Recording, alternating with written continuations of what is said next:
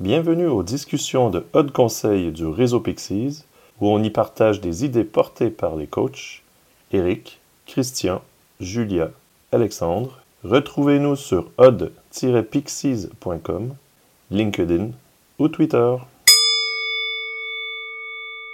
Épisode 3 Les premiers pas d'un coach agile dans une organisation avec Eric et Alexandre. Bonne écoute.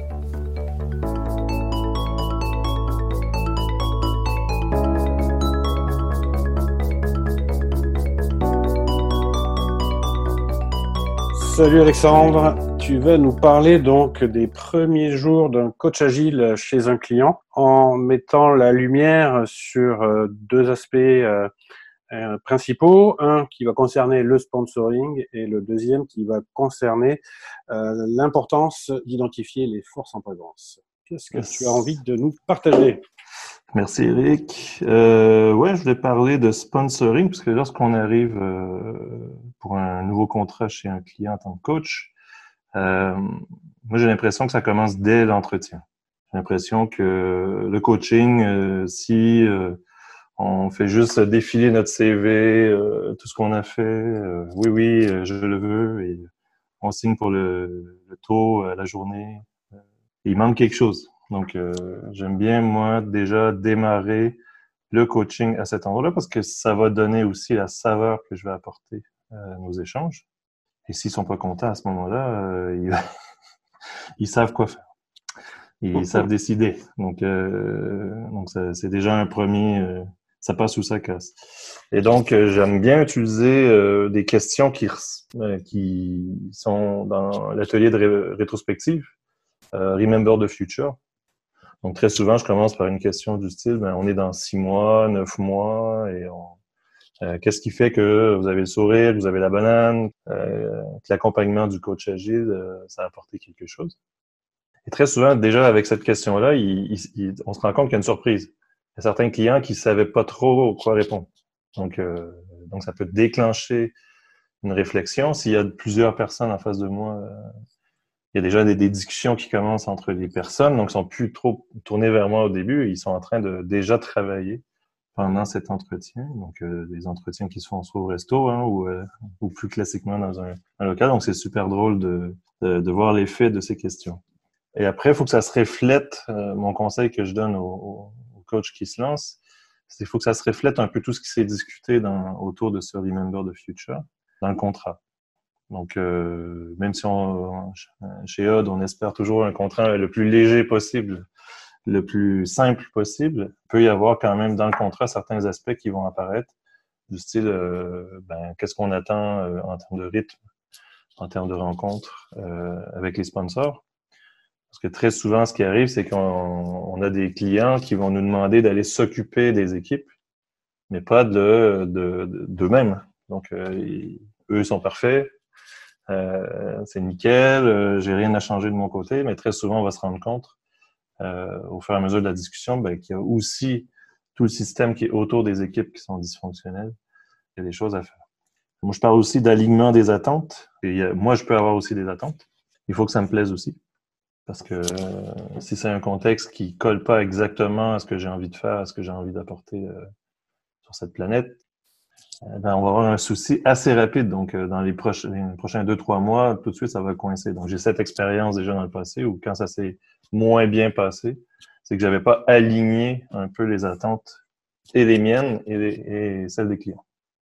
On peut faire un petit euh, exercice très simple aussi parce qu'on parle, euh, moi je suis coach agile, donc on peut aussi parler de qu'est-ce que c'est l'agile pour eux. Parce que très souvent, on a lu des trucs à gauche à droite dans les magazines on a, été, on a vu une conférence, on a vu euh, un coach parler d'un truc, ça nous a intéressé, mais qu'est-ce que ça veut dire déjà agile? Qu'est-ce que ça va servir euh, pour l'organisation? C'est quoi le but? Donc, euh, des fois, c'est des contextes. Est-ce qu'on on, tombe dans des contextes produits? Est-ce qu'on on est plutôt dans un contexte de conflit? C'est pas la même chose. Donc, c'est intéressant de, de déjà le savoir en avance. Parce que coach agile, c'est pas juste euh, pousser une méthode du style Scrum. Euh. Je voulais parler en deuxième lieu de trouver les forces en présence. j'utilise un modèle juste pour qui s'appelle la théorie organisationnelle de Berne. Eric Berne, ça c'est un vieux truc des années 60. Euh, en gros, euh, on, va essayer de détecter euh, où sont les nous quand les gens y parlent. Ça veut dire quoi concrètement le nous? Parce que dans une même phrase, on peut avoir la personne qui parle de nous deux, trois fois, et c'est pas du tout les mêmes scopes. Par exemple, ça peut être nous, le département informatique, nous, les personnes qui faisons du la technique front, React JS, nous, le marketing, nous, l'organisation en général, euh, la compagnie au complet, nous, euh, la communauté de pratique qui aime l'agilité. Donc, il y a plein de... Donc, c'est un peu fractal tout ça. Et c'est hyper intéressant de se rendre compte de tous ces sentiments d'appartenance qu'il y a déjà. Ça peut être nous, les anciens, euh, les cinq premiers développeurs qui avons fondé la boîte ou la direction. Euh, Et très souvent, avec les sponsors, moi, je, vais essayer de voir aussi euh, s'ils respectent le, premier truc dans la théorie organisationnelle de Berne à voir, c'est le contrat de vision. Donc, les leaders, idéalement, ils ont le nez levé vers l'avant 80% du temps pour voir qu'est-ce qui se passe sur la route, par exemple. Hein. une image qu'on pourrait avoir, c'est euh, on conduit une voiture. Et est-ce que tu es en train de regarder euh, la route ou tu regardes 80% du temps euh, les indicateurs sur ton dashboard? Donc, très rapidement, si on fait 80% du temps à regarder les indicateurs, on peut se prendre un arbre. Voilà. Donc, la compétition peut être en train de faire des choses en ce moment et ben, nous, on n'est pas rendu compte parce qu'on s'occupait toujours de vouloir contrôler tout ce qui se passait à l'intérieur de notre équipe ou de notre organisation. Donc, ça, c'est le premier truc et c'est rare qu'on nous fait venir pour ça chose à savoir, les coachs agiles surtout, on ne fait pas venir nécessairement pour cet aspect. Le deuxième aspect, c'est la demande. Est-ce que ce leadership est capable d'émettre une demande claire aux équipes qui vont réaliser la solution? Donc, des fois, c'est super pas clair. Ça arrive souvent quand on arrive chez des clients que voyez agile, par exemple. Donc, ça, c'est une injonction. Boum. Euh, mais qu'est-ce que ça veut dire concrètement? Je sais pas, j'ai vu ça dans une conférence. Soyez agile génial. Donc là, la demande n'est pas nécessairement claire et les gens vont en faire n'importe quoi. Donc, des fois, ça peut être intéressant aussi de venir coacher euh, sur la gestion de la demande. Et après, souvent, là où on apparaît les coachs, c'est le, troisième aspect qui est le, euh, dialogue entre les différentes équipes qui réalisent la réponse. Donc, ça peut être euh, des équipes techniques parce qu'ils ont été séparés par composants ou par, par feature team, etc. Donc, peu importe les concepts.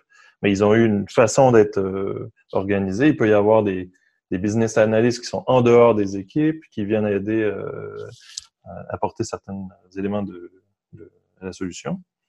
Et là, il, peut y avoir des dysfonctionnements à cet endroit. Il peut y avoir des, relations qui sont pas super bien gérées. Euh, on, a des conflits déjà à ce niveau-là entre des fois certains, euh, certaines sous-équipes en dessous du leadership. Donc là, c'est souvent là qu'on nous amène. Et donc, on appelle ça le dialogue, parce que c'est là qu'on va trouver une façon de répondre à la demande. Quatrième aspect, c'est la réponse. moi, je suis un informaticien de, j'ai fait 15 ans de développement et euh, on n'était pas toujours les meilleurs pour restituer le super travail qu'on avait fait. Donc là aussi, il peut y avoir un travail à faire sur comment on restitue au leadership la réponse. Le tout, ça fait un nous. Donc le tout, donc le contrat de vision, la demande, dialogue, la réponse et toutes ces frontières, tout ce qui regroupe ces gens, ça fait un nous qui ont une activité. Donc, quand on parle de l'organisation en général, bon, il y a peut-être une mission autour de l'organisation, mais dans certaines directions, ben, il y a une autre mission, et dans certaines équipes, il y a une autre mission. Donc, c'est fractal. À chaque fois, à chaque niveau, il peut y avoir un aspect euh, dysfonctionnel. Et sur cette activité qui est le cinquième aspect, on peut travailler aussi sur le sens. Est-ce qu'on a un nom d'équipe? Euh, c'est quoi? Euh, les gens nous attendent sur quoi? c'est quoi les critères euh, qu'on doit remplir? Il peut y avoir des checklists régulières à chaque mois. Est-ce qu'on a mis à jour euh, nos indicateurs? Est-ce qu'on a mis à jour euh, nos tableaux visuels que les gens peuvent venir lire qu'est-ce qui se passe, des comptes rendus, peu importe le format. Donc, il y a des choses qu'on s'attend de nous dans l'organisation. Donc, ça, c'est tout ce qui est autour de l'activité. Et des fois, ça va clarifier parce que ça bouge une organisation. Donc, forcément, ben, ce qu'on avait mis en place il y a six mois, un an, peut-être que c'est plus adapté euh, aujourd'hui. Donc, c'est intéressant de toujours être un peu à jour aussi au niveau de l'activité et tout ce qui est autour. Est-ce que un dernier aspect sur théorie organisationnelle de Berne que j'aime bien réfléchir, c'est qui arrive très souvent, malheureusement, c'est l'aspect leadership. Parce que là, j'ai parlé de leadership, c'est tout beau, c'est tout gentil. Ouais, on a du leadership clair. On a un leadership propre. On a un leadership présent. On a euh, mais en fait, le leadership, c'est quelque chose qui est vivant. Donc, il y a les organigrammes avec les leaders officiels et tu as les leaders officieux. Donc, il y a des gens qui vont venir de temps en temps jouer un rôle de leader, et ça, c'est OK. Mais le pire, c'est quand il n'y en a pas de leadership. Il n'y a pas vraiment de leadership. Donc, malgré l'organigramme, il y a des gens qui ont un badge et tout ça. Des fois, il n'y a pas du tout de leadership. Et là, c'est super dangereux parce que ça fait un peu euh, un phénomène de foule, éventuellement de masse. Euh, des fois, j'utilise le terme euh, un peu violent, mais j'appelle ça le Rwanda. Donc, pour que ça choque, Là, en ce moment, on a sorti les machettes, les loulous, et euh, ce que j'observe sur le terrain, c'est que vous avez vraiment des clans qui se sont montés et qui s'affrontent. Donc ça, c'est hyper dangereux et c'est quelque chose que je rencontre malheureusement trop souvent chez mes clients. Et, concrètement, là, qu'est-ce que tu fais, toi, dans, dans, ces cas-là, quand tu observes ces, ces clans-là? Euh, c'est une bonne question parce que j'ai l'impression qu'en tant que coach agile, j'ai pas toujours euh, tous les outils pour faire de la vraie médiation. Donc, il faut que je m'en rende compte. Il faut que j'aille une, euh, une, vraie discussion avec mes sponsors autour de la situation qui est là. Et c'est pas toujours facile parce que c'est une discussion assez difficile à avoir. Parce qu'on les confronte au fait que c'est la guerre chez eux et euh, probablement qu'ils sont déjà d'un côté ou de l'autre. Quand c'est complexe, il y a des fois plus que deux côtés. Donc, un peu comme l'autre image que j'utilise, c'est Game of Thrones, il commence à avoir des alliances et des, bon, en fonction de ce qu'il y a comme enjeu, il y a des gens qui vont faire des alliances. J'ai déjà vu ça aussi. Et euh, donc, faut avoir les, discussions difficiles. Et il y a des fois où j'ai l'impression, quand moi je viens de l'informatique, je suis devenu Scrum Master, coach agile, j'apprends tous ces outils de médiation et de gestion de conflits, mais c'est pas quelque chose qui était dans ma besace euh, par défaut.